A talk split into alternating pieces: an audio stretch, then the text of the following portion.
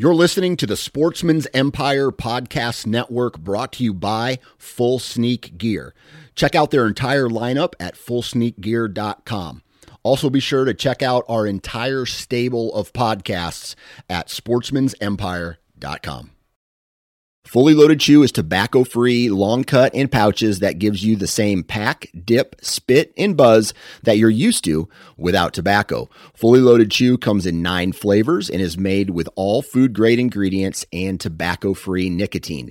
To give us a try, head on over to fullyloadedchew.com for a $1 can of chew with free shipping when you enter the code OUTDOOR1. O U T D O O R and the number one.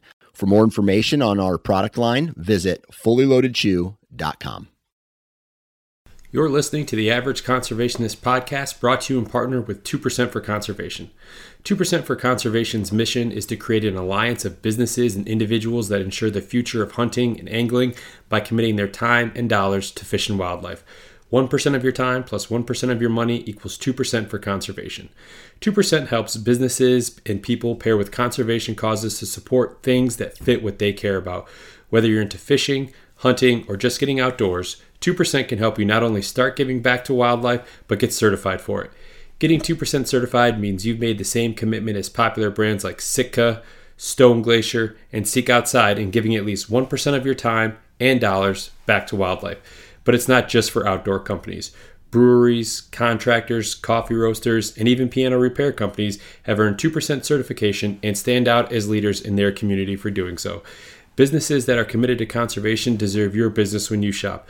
Learn more about 2% for conservation at fishandwildlife.org. That's fishandwildlife.org.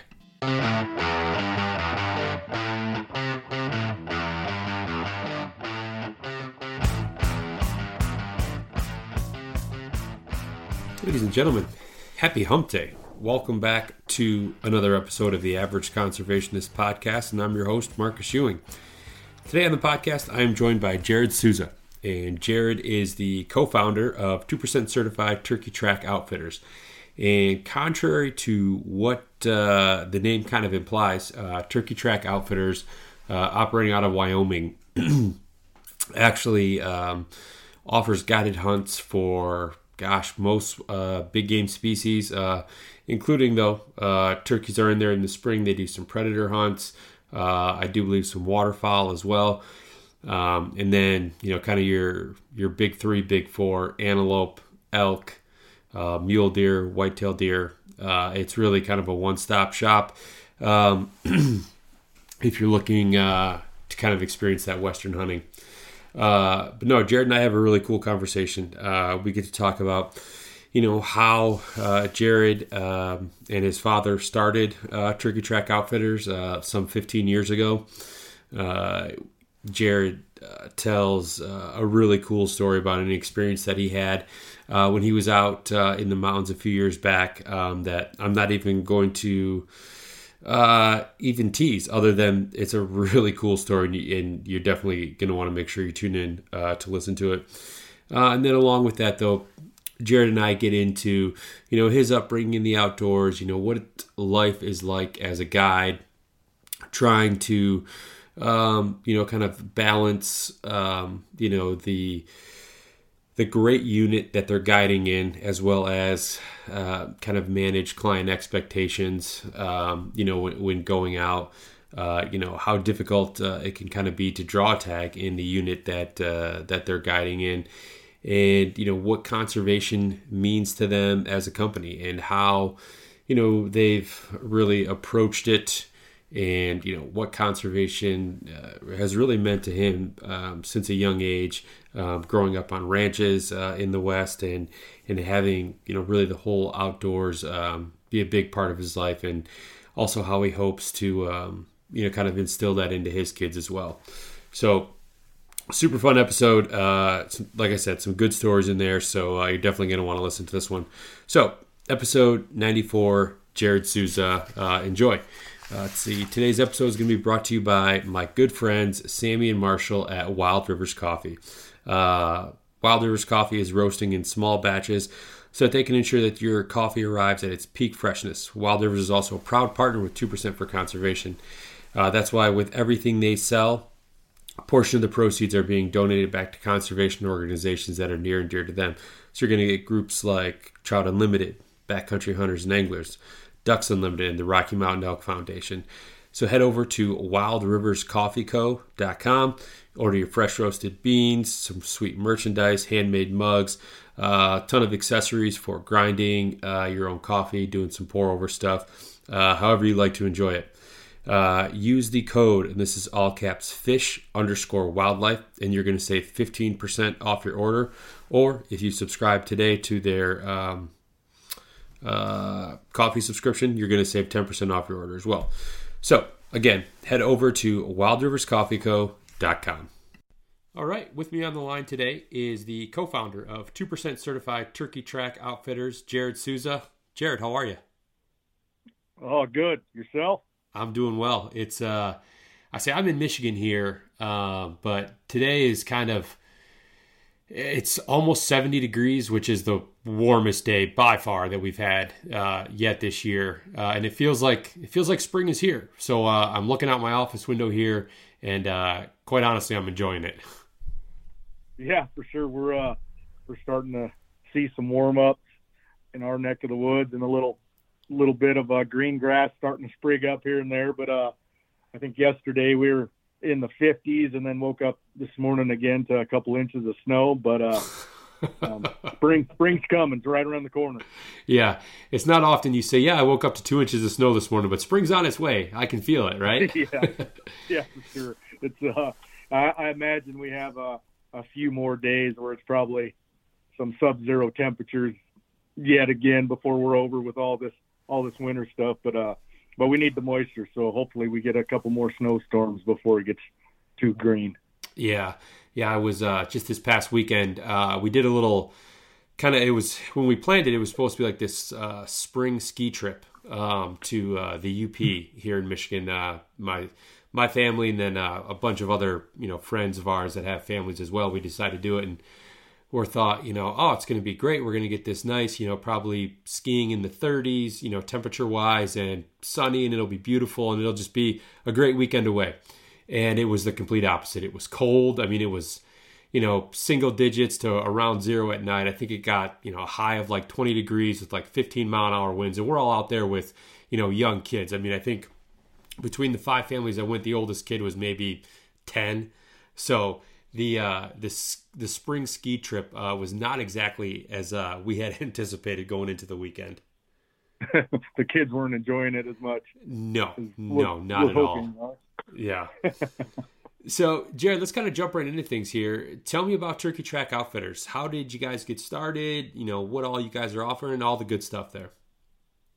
Yeah, so uh, you know, Turkey Track Outfitters kind of came about from uh, you know, we both my dad and myself come up come from a ranching background. He's always been uh, involved by managing ranches, um, kind of all over Wyoming, you know, and always had a strong desire, I guess, for the the outdoors and, and hunting and that kind of stuff. And uh, we uh, right after college, I had the opportunity to come back to work for the one of the ranches he was managing. Um, that was, you know, well positioned for uh, a commercial hunting operation um, was utilized just by uh, you know the owner's family, and then the, the remainder wasn't was an untapped resource. Um, and so we had an opportunity through that owner, as far as part of our employment, to start an outfitting business and kind of, I guess, uh, help with our our salary or the money that we were able to make on a on a yearly basis. So um, we started the outfitting business um, you know, when it was a kind of a slow, rough start. Um, it was right after, uh, you know, some of the preference point situations were uh, adopted in Wyoming, and um, so we were having to deal with, you know, trying to get clientele and stuff. So we kind of started slow, and then finally, uh, I guess, made a name for ourselves. And um, what's really crazy is, you know, turkey track outfitters. You would you would assume that we specialize in uh, in turkey hunts. Um, and we do do do a number of turkey hunts, but uh, really our, our bread and butter butter is uh, is elk hunting, um, and we're in uh, you know area seven, which is one of the best areas in the state. Um, it's taken uh, non-residents, you know, anywhere from 11 to 12 points now to draw, but it's a really, really good trophy unit, and that's kind of what what got us our name and uh, and well positioned in the industry, I guess. So. So, you you mentioned in Wyoming. Are you in Wyoming or are you in Montana? Uh, where you guys no, at? No, I'm uh, um, I live in uh, southeastern Wyoming, um, right in between uh, Cheyenne and Casper, along that I-25 corridor in a little town called Wheatland. Okay, Wheatland, Wyoming. Right on. So you mentioned that the ranch that you guys kind of started on, you know, there was a, a good portion of it that wasn't, um, it was it was well positioned and it wasn't really being utilized uh, for for hunting purposes. How how big of a ranch are we talking about here? Yeah, so that ranch was uh, just shy of fourteen thousand acres um, in southeastern Wyoming, and it was unique. It was on, uh, you know, what they call Cottonwood Creek, and it was uh, that area just a great area. There's a lot of turkeys, a lot of whitetail, a good number of mule deer, and then we had a, you know, an ever expanding elk herd that had some incredible bulls in there. You know, because it was it was in uh, Area Seven, which is a limited quota area, and uh, you know we had the the opportunity to harvest a number of elk off of that ranch, and in that duration with that owner, um, you know that we're pushing that 400 number. So um, it was really really good recreational property, I guess. Yeah. Now, being in Unit Seven there, and I'm not. I mean, being a Midwest guy, I mean, I don't uh, know. I mean, I know how you know the preference points and, and draws and, and things like that work. But now, since you guys are are you're correct me if I'm wrong, you're guiding still on that ranch and on private land, correct? You know, since since that time, we've uh, we've moved on to some other properties um, in seven, so we're not on the okay on the ranch that we we got our start on. Um, that that place had sold a, a number of years ago, and, and we kind of moved on, moved on from there. And I, you know, my my dad's still in the in the ranch management business and still participates in the the outfitting business. But since uh, since then, my role's changed quite a bit, and I'm uh, I've been full time in the the ranch and recreational property market for you know the last 10 years i guess so okay now with if if you're guiding on private land there and you know someone comes from out of state do they still need the preference points or is it like a landowner tag or something like that? So someone who maybe only has you know let's say two or three preference preference points um, can they still come and hunt there or how does that work? Yeah, so um, Wyoming's unique in the sense that there's no uh, there's no landowner tags. There is some landowner tags, but they're available to the landowners or direct next to kin. So there's no uh, okay. commercial availability of of tags. Um, I mean, it's you know the on a year to year basis. Typically, what occurs is you know I, I don't really talk to any hunters unless they have near max points because unfortunately they're just uh, you know, they're not going to draw a tag. The likelihood of them drawing a tag's pretty limited. So I, I, uh, I work through a, you know, a couple booking agents as well as, you know, spend a lot of time with our marketing to hopefully be able to reach out to them guys that are holding, you know, 10 plus points and them are the guys I want to put on my books. Yeah. Yeah. So no, absolutely. You mentioned something there that obviously with the name of the outfitting business there, I had it, you know, just in you know looking on um, two percent's website on uh, fishandwildlife.org there and, and seeing obviously all the the certified brands and, and businesses because I spend a lot of time on there obviously trying to figure out you know guests and whatnot to come on the podcast. And at, honestly that's what I thought. I was like oh they're you know they're a turkey outfitter. Like they're you know they guide for for turkey hunts. And then obviously um, do you know I do a little bit of research and you know I was checking out the website and and yeah you guys are are really kind of a, a one stop shop for gosh almost anything that that you want to pursue out west.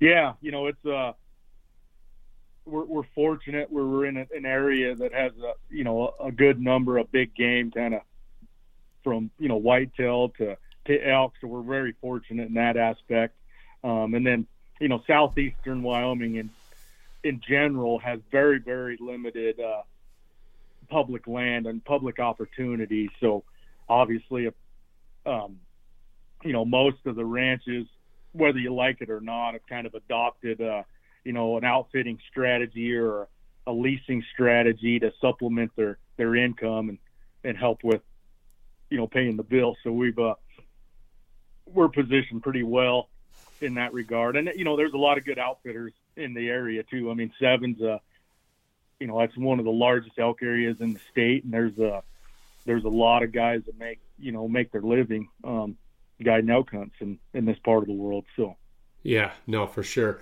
How many uh, hunters do you guys take out a year uh, during elk season? I mean, I know elk season for a lot of western states, you know, starts in September, um, you know, and then can run, you know, all the way close to the end of the year, depending upon, um, you know, rifle and and things like that. So, how what would you what would you say is probably a, an average number of hunters you get out? Yeah, so we uh, we operate in two different areas. We operate in uh, Area Seven as well as a, a, general a general unit as well. And uh, you know, typically we take about 16 hunters collectively in in them two two units. Um, the unique part about you know our, operation is we've we've had the opportunity to expand um, on a number of occasions, but we're we kind of want to stay as kind of a mom and pop shop. Um, my dad or myself primarily guide, you know, 95% of all the hunters that come to Turkey Track Outfitters. We have we have all the control on that, that aspect. You know, we don't we don't we're not hiring guides um, on a yearly basis or anything. We handle all the all the hunting for every one of our clients. Okay, yeah, that's got to, and I, I like that idea of you know not scaling even though the opportunity presents itself because you want to you know maintain that control um, you know you want to keep that that mom and pop you know feel and i think you know especially for for a lot of people who are you know putting down you know a good chunk of money and and you know burning you know 10 years worth of uh preference points you know they want to they want to have that experience with someone who you know knows the land um you know, as well as anyone does. You know, they know the herds. Uh, you know, they, they know what to expect because it's what they do. It's not just, um, you know, a company or an outfitting service that, like you said, maybe has, you know, four or five different guides and, you know, it's, you, you don't know who you're going to get. Um, you know, you, I'd imagine by the time um, a hunter shows up, you know, you've had a lot of conversations with, with them, you know, what to expect, what to pack, you know, the whole nine yards. So there's this uh, you know comfort level built up with the hunter, um, and then you know the the relationship has already started, and, and that's probably something that a lot of people really enjoy about the experience.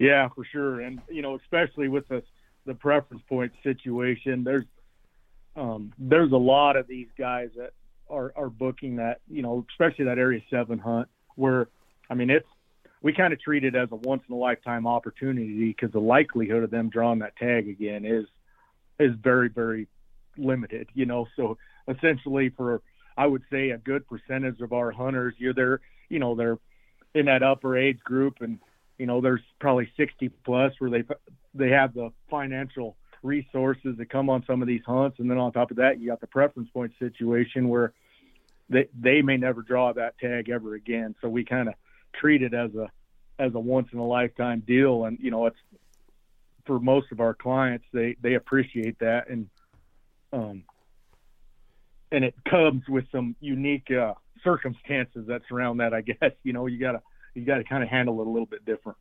Yeah and and how i guess stressful or you know on on the the side of you and your dad there um, with you know wanting to make sure that you know they have these opportunities and you know anyone who's hunted for any amount of time knows that nothing is guaranteed when it comes to hunting. I mean that's that's why they call it hunting right?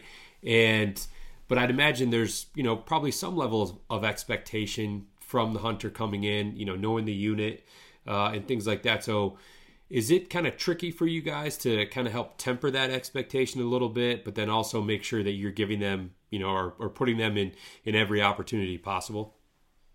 Yeah i mean it um, that's difficult sometimes. I mean you got especially as we we built our business and built our reputation. So a lot of uh, the guarantees that are being passed around may not have came from myself nor my dad. You know, um, they might have came from some blog or something with somebody that's um, hunted with us previously. But uh, you know, kind of my stance on that is, you know, I just I try not to guarantee anything except for that we'll work as hard as we can to make sure they have a successful successful hunt. You know, because we've um, through our career of, of guiding and outfitting hunters, we've seen we've seen everything. I mean, in in 2012, you know, 99% of all our our leases were on fire, and we had a full full stack of hunters coming in that year, and you know, we were able to kind of navigate through there and had some successful trips. And uh,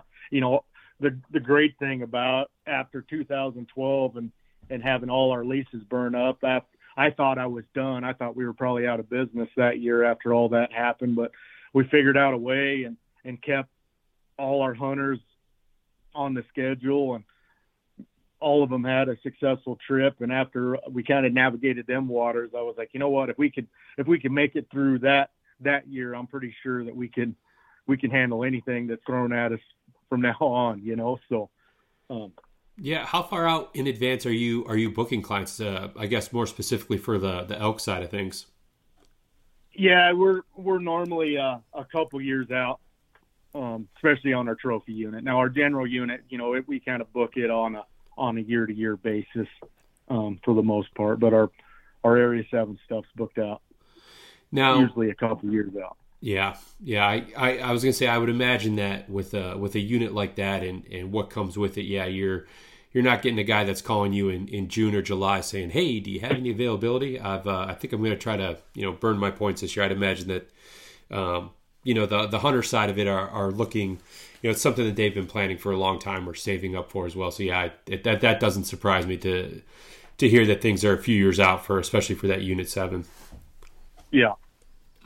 So now, what about like the the mule deer side of things or the antelope? Is that more on a year to year basis, or I mean, are you still having to? Are people still having to to cash in a, a ton of preference points for for those animals as well? Yeah, not so much. I mean, uh, you know, our, our, our mule deer and antelope tags are are pretty available. Um, you know, normally uh, a non-resident can apply for them and and draw them pretty easily. Um, the antelope deals change a little bit. There's been some tag reductions in in our area, so now it's taking maybe you know two points um, to draw that tag. But uh, historically, it'd been pretty easy. I mean, you you could call me up, and if I had a spot, we could probably get you a tag. You know. Okay. Now, you mentioned you know wanting to to stay that that mom and top mom and pop size you know uh, outfit.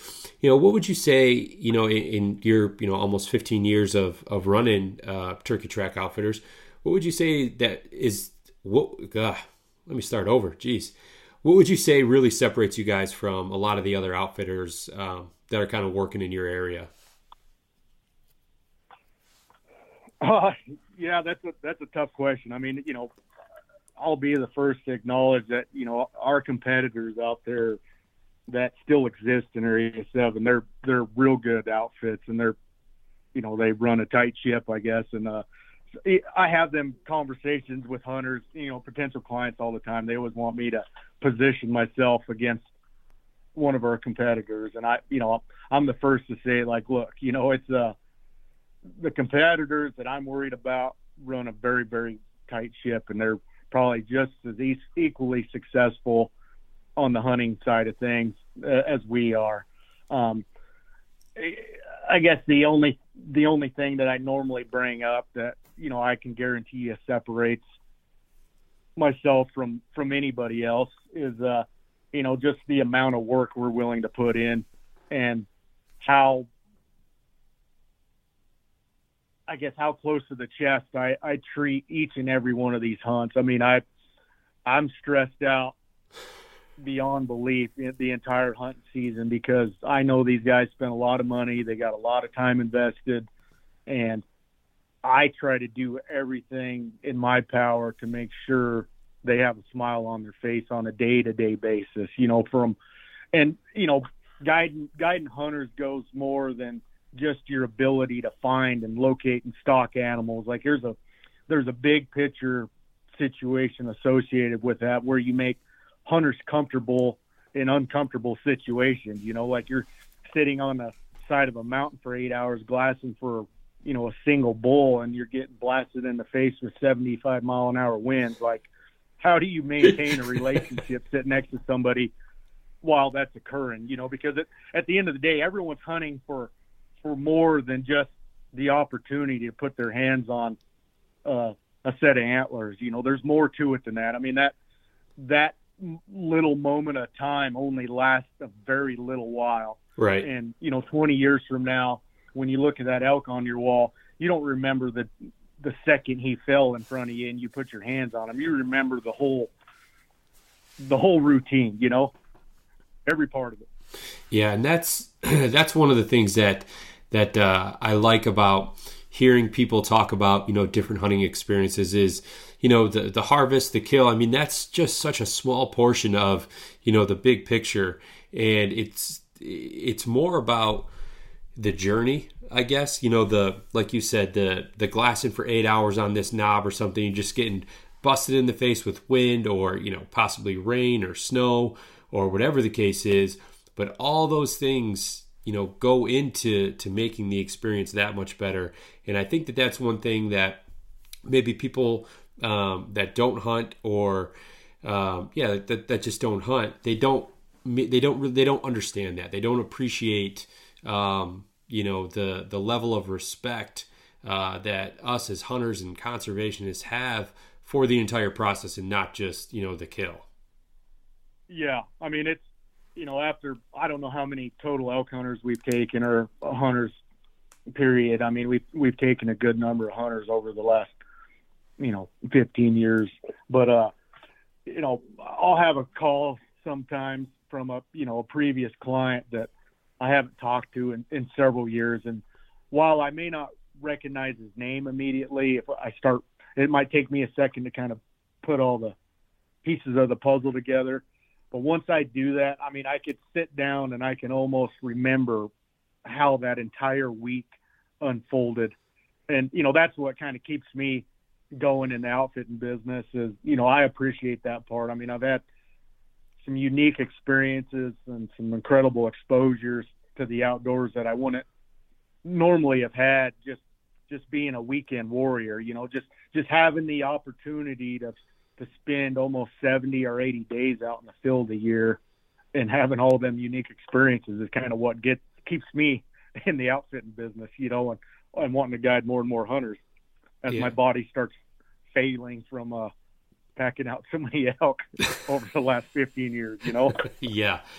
So, over the last 15 years, are there a few experiences or memorable hunts that really kind of stand out for you?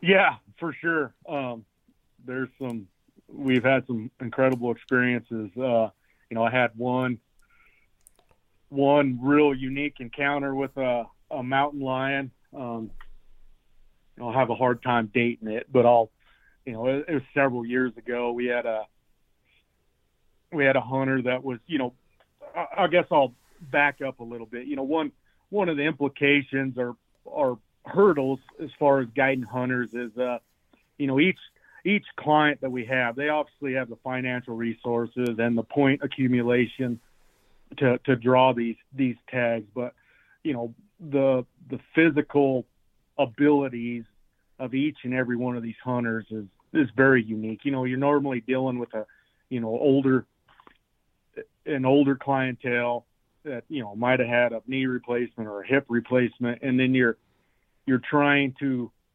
accomplish things in a in some rough country, and so as a guide, you know, you always got to you always got to fill out your client the first day or two and understand what he's capable of, and whether whether he has some physical limitations or whether he has some mental limitations, and how far you can push him to try to be successful. So that's always, you know, your biggest hurdle when we we set out with the client for the first day of their their their trip. You know, um, that being said, so we you know you can talk to all these guys on the phone and try to get them prepped up. Some guys, you know, go to the nth degree and they're in triathlete shape by the time they show up, and other guys kind of took what you said for granted and they just assume that it's just another walk in the park. You know? Yeah. Um, so, needless to say, you know, we we have his hunter shows up to camp. I can tell, you know, he's a younger younger guy. He's been on a lot of elk hunts. He's he's a go getter. He's just he's more there. Like, yeah, if we can kill a, a big bull, great. But he just wants to just hunt, you know, and he wants to hunt as hard as possible. So we start we start hunting hard and we start pushing on some you know some country that we normally don't get into with a lot of our clientele because it's a it's a big hike and it's not fun, you know. Um, and we get up into this this pocket and we get into some bulls and um, we find kind of the target elk that we end up going after for the next few days. But meanwhile, the temperatures come up and you know we have some unseasonably high temperatures in the mid 70s and you know when we're pushing the like the second week in November so these elk kind of disappear on us. So we're really having to kind of go out and beat the bush and trying to find this this elk. And uh, so that's so. Anyways, that's what we're doing. We're we're hunting hard and we're in the middle of the day, just kind of pushing pushing some country. And we come across this uh, little aspen stand. And uh, as soon as we come into it, I real recognize that you know the there's no wind in it. It's obviously cooler. And I'm like, hey, look, you know, there's a lot of fresh elk sign, and this is one patch of trees we haven't been able to see from anywhere we've been positioned before. I was like, we need to be very, very careful as we move through here. So we're kind of moving through this little aspen stand, really stealthy, and uh, I see this flash of brown in front of me. So I, you know, I signal my hunter to get down, and we crouch down, and I can see this something brown running through the running through the trees, and then all of a sudden it gets to the edge of the trees, and I watch it flip and I see a long tail, and I was like, that, you know, there's a mountain lion, and it's, you know, a 100 yards in front of us. So I'm, I'm like, okay. I was like, that's cool. There's a mountain lion, but I was like, I, it's wrestling. You can hear it growling and wrestling around on the ground. I thought it must have just killed an elk right in front of us, and I was like, holy crap, this is really cool. So, you know, I'd throw my backpack off and get my camera out and start slithering through the grass to try to get a better position to take some photos of this mountain lion and while we do that, I get a little closer. We're, you know, probably 90 to 100 yards away now, and I got a big zoom lens on my camera, and I figure out that what she's wrestling with is two kittens. Oh, wow. And so I, I get some pretty awesome pictures. You know, they're not super, super tight by any means. She's still out there 100 yards, but we got, you know, pictures of her wrestling and growling at her kitten and her her kitten staring at her growling at her and see really awesome pictures. Well in the meantime the wind kind of switched switched and came up her back and she winded us. And it was really unique because soon as she winded us like she made this little chirping noise and then kittens just disappeared. And then she crouched down and you know staring our direction and she starts kind of just slowly crawling towards us. And I'm I'm still taking pictures at this time, you know. So she goes from a hundred to probably 80 yards, and I'm still taking pictures. My hunter's behind me; he's taking pictures, and then uh, then she gets I don't know, she's probably you know 60 yards by now, and she's still slithering through the grass, and I thought it was kind of comical because I was like, you know, she thinks she's hidden from us, but I was like, she's right out in the wide open. Like I can see her every move, you know. Well, I decide that she's probably got close enough, and I should probably stand up because I was in a, you know, I was hiding in the grass myself, and so I stand up, and you watch her facial expression kind of change, and I was like, well, she's gonna run away. She just sits there, so I was like, all right, well, I, I grab a rock, and I throw it at her, and holler at her, and it lands, you know, it lands too close in between her and uh, she jumps up and is at a full dead charge at my hunter and myself, and you know the the panic sets in then because you know we're we're scrambling and uh the the crazy thing is is we had I'd been hunting. They were towards the tail end of the season. So I started dropping things off my pack because my legs were starting to get pretty beat up. And I remember sitting my my 44 mag on the breakfast table when I was unloading my pack that morning. Oh no! And I never put it back in my pack. So I'm reaching for my sidearm and it's not there. You know, he's packing an eight millimeter with a, you know, a six by 24 scope, and she's uh at this point 50 yards in closing at a high rate of speed, and we're, you know, we're panicked. We're uh, as grown men, we're we were falling apart as, as much as two grown men can fall apart. And uh, she's run, run, run, and right between us and her, there's this little depression where she's going to disappear for a little bit, and when she's going to show back up, she's going to be five yards from us. You know. Oh boy. She disappears into that depression, and I was like, I was like, you better shoot her as soon as she comes comes out of that depression, and she comes flying out of that depression, and soon as she does, I mean, she's literally five five yards away from us.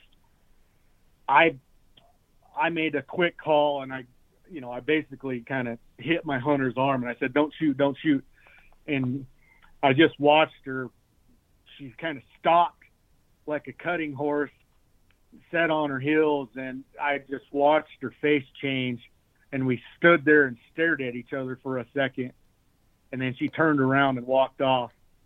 And then uh, the interesting part of that, like we were, you know, we had more adrenaline going through us. We had a hard time standing up, but she walked away, and she got back out to where her kittens were. She made another chirp again. Them kittens run up, get below her, and she literally walked as slow as a lion can walk all the way away from us until she disappeared over the horizon and not a single time ever looked over her shoulder to make sure we weren't a threat again. And I'm like, she just gave us a, a free ticket, you know? I mean, we were dead to rights. If she, if she wanted to honestly pounce on one of us, he was, we could have got ripped up real easily, you know, but I'm, to this day, I'm so thankful that, that we didn't pull the trigger and, uh, I made that call right then, even though it, I would have felt really bad if it was the wrong call and one of us would have got skimmed up some. But uh, there was just something that told me as soon as she came out of there and she was face to face with us that she was she was just posturing. You know, she didn't need to die necessarily, but um, yeah, I still uh, every year. You know, obviously I got to relive that story every year because we get to talking around the the dinner table every night with hunters, and I have to bring up that story. But I think that was probably one of the most unique hunting experiences I've ever had that felt like a near death experience, whether it was or not, you know.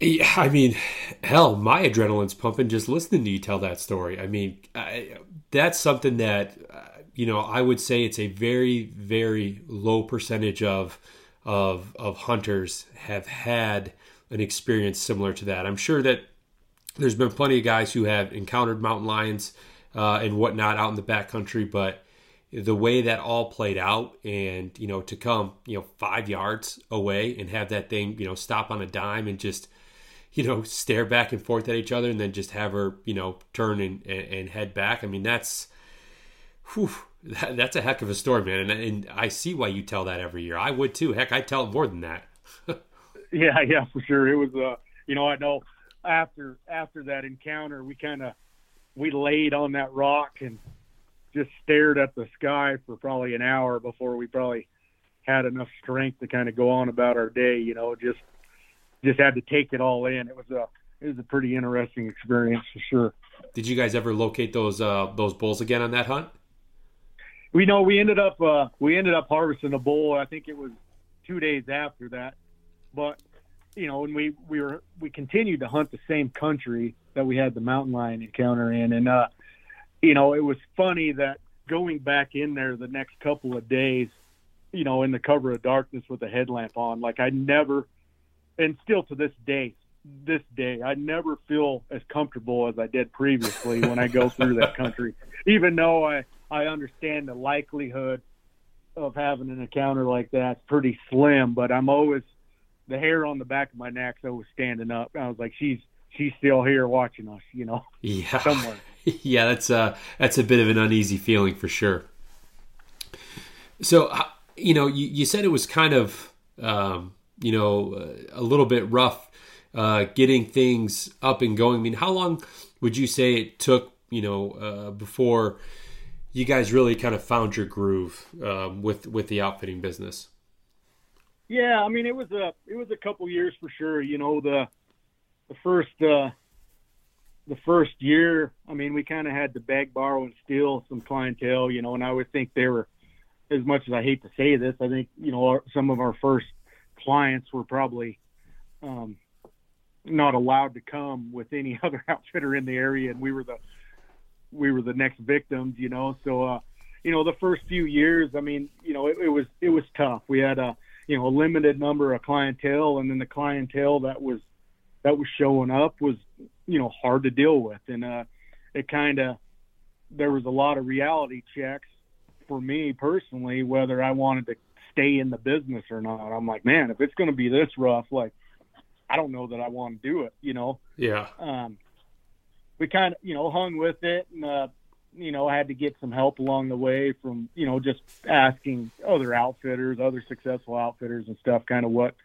what we needed to be doing, and then, uh, you know, kind of revamped the website and started some other marketing opportunities and, and methods, and then, uh, you know, ultimately kind of started getting some hunt hunters. And then one thing I quickly realized is if you know, once we got our first couple of elk hunters that had points and, you know, had a good number of points, let's say, you know, back then they had to have four or five, six points or whatever it was. Um, you know, them guys were well connected. They were, they're, you know, some bigger guys in the hunting industry and go to a lot of expos and stuff. So the, you know, I guess our, the word kind of started getting spread around pretty rapidly after that. And then it kind of just picked up, you know. Yeah. Um, so you mentioned, you know, kind of growing up, uh, uh, you know, in the ranching community and things like that. So, you know, how was it that I guess you were kind of introduced to the hunting side of things, or when did you get started with that?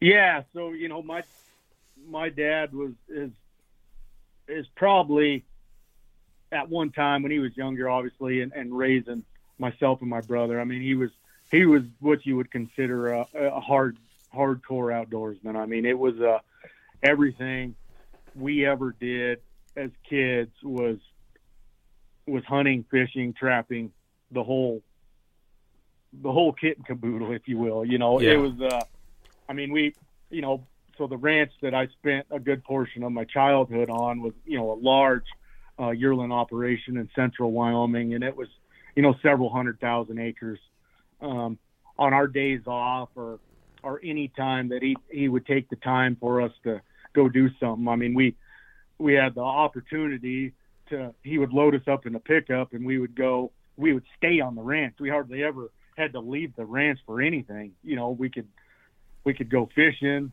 um, on a couple different lakes. There's lakes all over the place. We could go look for sheds somewhere. It was it was all contained with the on the ranch, but everything he did was you know his job was outdoors and as well as his his free time was outdoors. And i i guess that kind of got embedded on me early on that you know my whole life evolved out of from the outdoors as well you know? Yeah isn't that such a great way to grow up though? I mean i feel like you know 20 30 years ago um i mean that's the outdoors was i mean that's kind of what everyone did right? I mean there wasn't all the distractions of cell phones and the internet and you know gaming systems and all that.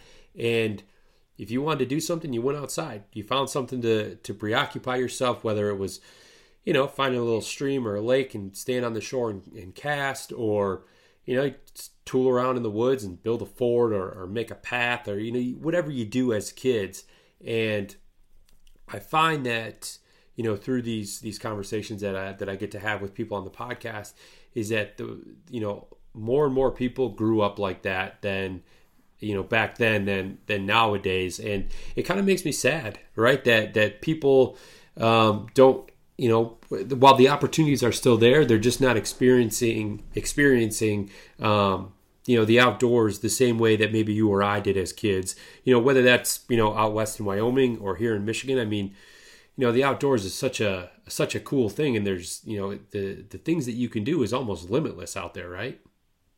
Yeah yeah i mean it's you know and it's a struggle now you know as i i have my own kids and obviously i have the my own desires for what i hope they they enjoy in their life. So we you know it we spend a lot of time in the outdoors with our kids, but I I also recognize that you know my my career's changed and I I'm in an office setting now. Um, you know, and I don't I don't work outside on a daily basis anymore, but uh, you know, on our free time, I'm I try to make sure that everything we do, and whether they, you know, whether they're hunters or fishermen, that doesn't really bother me as much as I just want them to enjoy the outdoors, whatever that is, whether it's mountain biking or hiking or or just exploring. I just want to make sure that they have the same loves for love for an outdoor setting as, as I do, you know. So, and it's a challenge. I mean, you got, you know, work schedules and school schedules, and then, you know, if you get your kids involved with any, uh, you know, outside activities like sports or something, you know, man, it's just there's not a lot of time left at the end of the day when you when you look back at it, you know. Yeah, well, no, you're absolutely right there, and you know that was while I grew up you know, hunting and fishing and camping and, and doing all these things outdoors.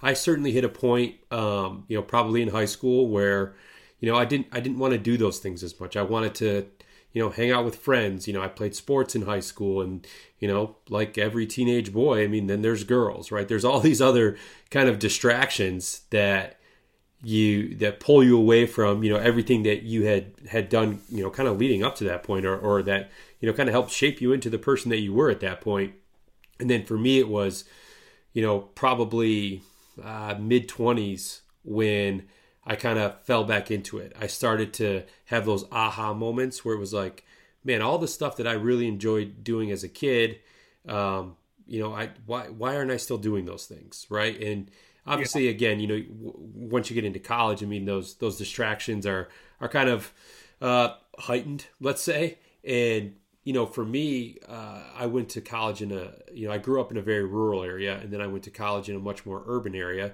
So the opportunities um, weren't uh, kind of readily available for me. And then, you know, being away from my dad, who I did all of those things with when I was growing up, like I didn't have that kind of support system where I could be like, you know, just call him, hey, dad, like, you know, after work or, you know, when I'm done with class this week, you know, what do you say we hit the woods? You know, it just, it didn't work out that way. Um, and then I, I, came back to it. And as soon as you kind of I dipped my toe back into it with um, with some fishing and some and some whitetail hunting, I mean then you just cannonball right back into it. And you know now that I have a couple young kids myself, you know I, I want to take that same approach that you just mentioned, right? Whatever free time we have between school and work, like I want to I want to get them outdoors. I want to I want them to to enjoy that and and have that appreciation for it that uh, you know that we did. Yeah, yeah, for sure. And then you know, on top of that, your role kind of changed, and I feel like uh, I feel like not only do I need to get my kids outdoors, I got to uh, I got to involve my dad as well. Now it seems like I got to repay him for the opportunities he gave me. Um, you just see that with you know as as people age, obviously their uh, their desire and motivation to go do different things and and go fish every weekend or whatever. It just seems like it starts um, going down some. So I, I feel like I'm always always coming up with some idea and and making sure I try to involve my dad and get him away from the the work schedule and go and cast the spinner in the river or something, you know.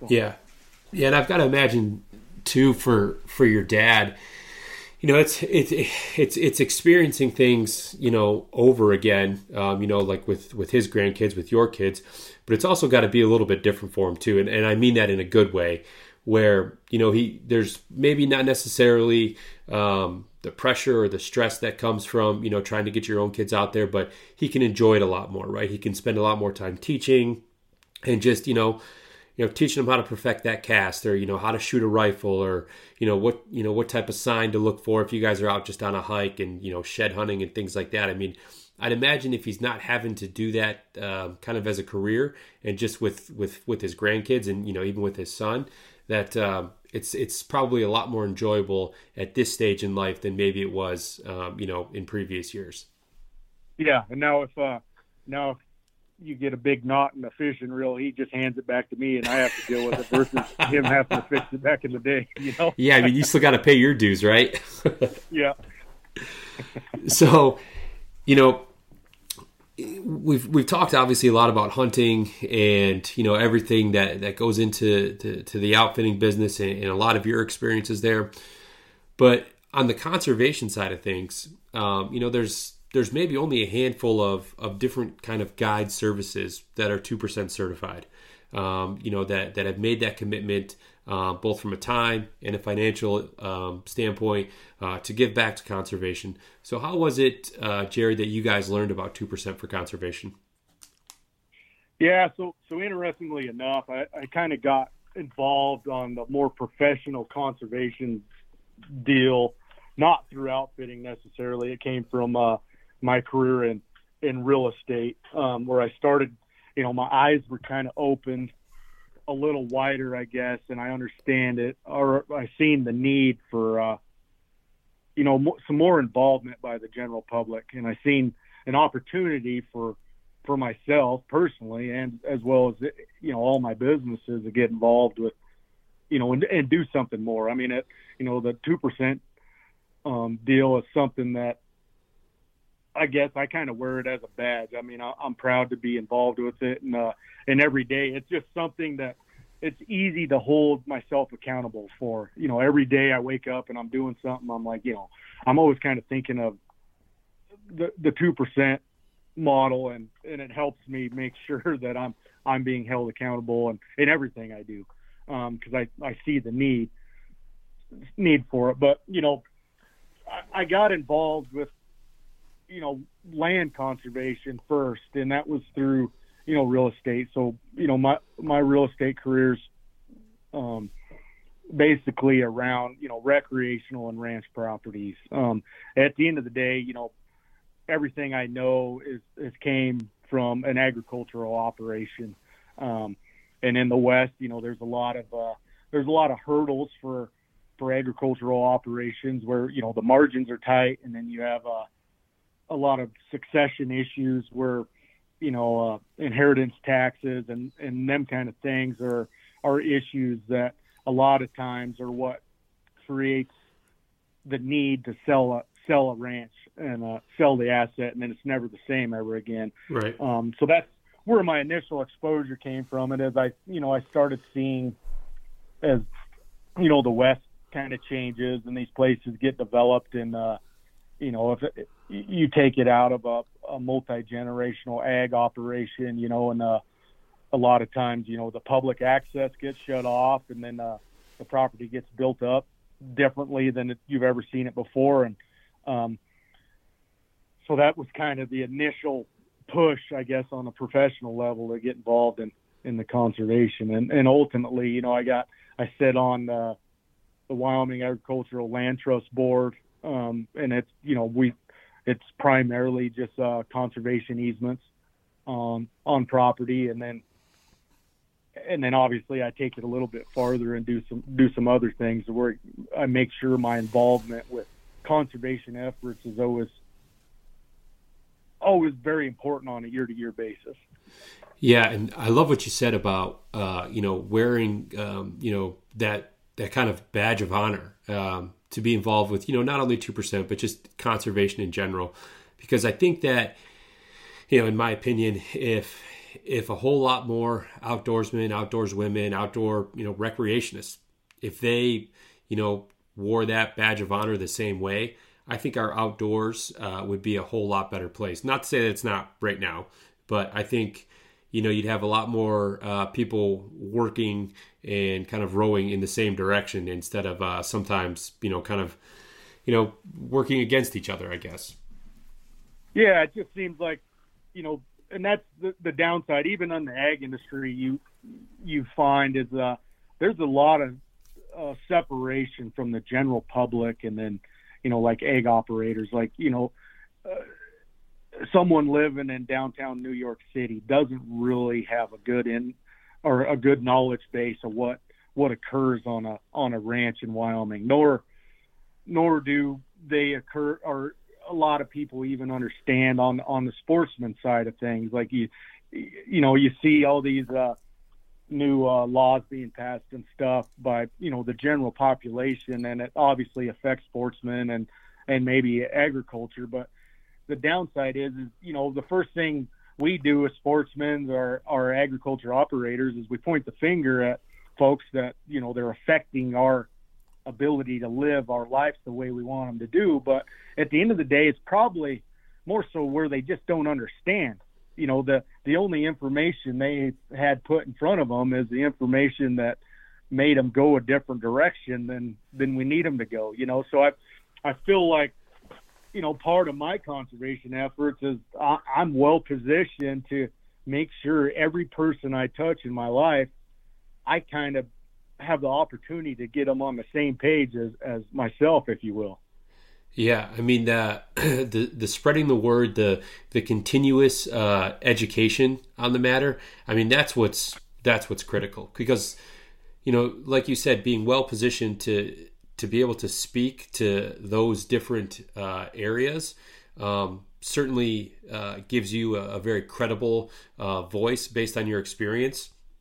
And you know, there's so much misinformation out there with, I mean, anything you want to look up, right? I mean, there's there there's a lot of you know things being said about whatever the topic is that just are you know blatantly untrue and to to have that um, you know mindset for you to to want to you know have these conversations to educate people who you know just don't otherwise know any better uh, i think is critical uh, for the entire conservation movement as a whole. Yeah for sure. And i mean you know the and and conservation you know what i guess it, it's easy easy to for me to define conservation. Um, the the downside is, is you know even conservation is kind of getting a black eye at the mo- moment. I mean, you know, there's you got this 35 30 by 30 stuff and uh you know, it's not some of that stuff's not being well received in the general populace, I guess. And uh I think we got to be real careful on how we approach some of these projects in the future and make sure that the the right things are being portrayed out in the general public, you know. Um, because at the end of the day, especially when you get in the Western U.S., you know, people uh, people generally dislike the federal government, and uh, um, they don't want the federal government to be involved with their their day to day activities any more than they already are. And I think, you know, as far as like the land trust and uh, and some different like actual easement, conservation easement oriented stuff, like it's a, it seems like it's an uphill battle right now on on making sure that you know we can still get some conservation efforts uh, accomplished without uh, at the same time we're battling some of this other stuff that's going on you know? Yeah. So as as far as turkey track outfitters is is concerned what are some of the organizations that you guys are, are working with or are giving back to? Yeah so uh you know our we we try to stick to uh you know i guess a more uh wyoming specific groups, um, you know, like uh, Rocky Mountain Elk Foundation, um, Rocky Mountain Sheep Foundation, um, the Wyoming Stock Growers Land Trust is obviously a, a huge one for us. Um, we're my dad myself are also, you know, volunteer uh, wildland firefighters for a, a couple different regions here in Wyoming. Uh, but that's our primary focus is, is that, and some and some 4-H. I donate a lot of uh, a lot of my time to some 4-H programs like shooting sports and the archery program. It's uh, I guess my my biggest thing is is is time is more important than money. Yep. In my opinion, because you don't you can donate all kinds of money to all kinds of different organizations on a yearly basis. And I'm not saying that it's it's not money well spent, but you may not see um, the effects of that at a more immediate response. I don't even know if that's the right way to say that, but I don't see the effects immediately like I would I would normally see with you know when we are involved with uh, like the 4-H shooting pro- sports program, for example. I mean, you got you got a captive audience of, of young kids that are um, you know they show up.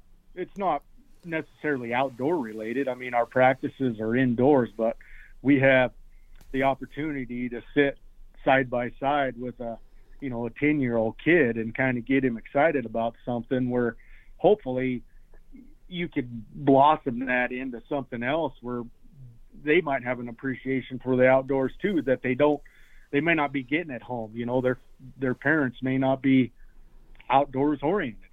Um, so that's where I guess our focus and my focus is more about just just giving back and more opportunities where I can actually touch somebody. Yeah, no, I, I agree. The uh, the actual um, act of of volunteering your time, yeah, there's usually whenever you're done and you walk away, you can you can actually point to something uh, that you accomplished, whether it was you know cleaning up trash or you know fence pulls or you know goat surveys, um, or you know in, in the case of like the forage, you know teaching someone you know how to shoot a bow, how to shoot a gun or you know firearm, and yeah, that's there's a there's a certain level of, of pride and satisfaction that you get um, when you're done actually you know doing that hands-on volunteering. Yeah. So, Jared, before I let you go here, um, I'd imagine you don't get a ton of time um, to hunt actually for yourself. Um, you know, doing all the guiding and and and things like that. But do you have, uh, I guess, any hunts yourself or, or any trips this uh, this coming year that uh, you're excited about or looking forward to? Yeah, you're right. I I, I don't have a lot of uh, a spare time to hunt hunt myself. That's one kind of disadvantage of being in the the guide and, outfitting business. Um, I do uh, make sure I I set aside a little bit of time every year. Like for example, my daughter last year killed her first turkey. Um, I'm hoping I'll get her out again this spring and and, and harvest another turkey. Um, I uh, I'll fishing trips and then you know probably harvest a, a cow elk or something. But I don't I don't travel a, uh, travel around and and plan any real real hunting trips. It's mostly kind of focused around getting my kids out and having their ch- a chance to harvest something themselves now. Yeah, hey, there's nothing wrong with that. Still making memories either way. Yeah, I'm. I think my biggest hunting trips is I I got pretty heavily involved in some competition shooting, so I I tell everyone I harvest a lot of steel every year. That's about I can take a weekend away and go and shoot a bunch of steel targets, and I harvested every species in the in the western U.S. on a on a single weekend, and then I don't have to cook and clean them. So there you go. Well, hey, Jared, uh, you know, for for hunters out there that are maybe you know sitting on some preference points or uh, you know looking for you know a turkey hunt or you know mule deer or antelope, whitetail, whatever the case is, where can uh, they find you guys at? Yeah, so we're on uh, you know, our website's just uh, turkeytrackoutfitters.com, and then uh, my Instagram handle is uh, wyo and uh, that's uh, where you can find me pretty easily. Okay, right on. Well, Jared, thank you so much for taking some time today, man. Uh, hopefully, got you a little bit closer to the weekend and uh, a little bit closer to turkey season coming up here. Awesome. Well, it was good talking to you. You have yeah. a good rest of the week. All right, you too, Jared. Take care. Take care. See you. Yep. All right. Well, thank you again to Jared for joining me on the podcast today. I would also like to thank the partners of the podcast, uh, Stone Glacier and Wild Rivers Coffee, as well as 2% for Conservation. And as always, if you're interested in learning more about 2% for Conservation, you can visit their website, fishandwildlife.org, and see all the certified brands that have committed to conservation that you should support when you shop. I also encourage you guys to give 2% a follow on social media where they're going to post only uh, positive, conservation driven content in your feeds. So, again, if you'd like to learn more about 2% for conservation, you can look for them online on social media or at fishandwildlife.org. Thanks for joining me this week, everyone. Be sure to check out theaverageconservationist.com. Uh, stay up to date on all the latest podcast episodes, as well as pick up some merchandise, some gear, some hats, t shirts, and sweatshirts to help support conservation as well. So, as always, stay safe and remember that conservation starts with you.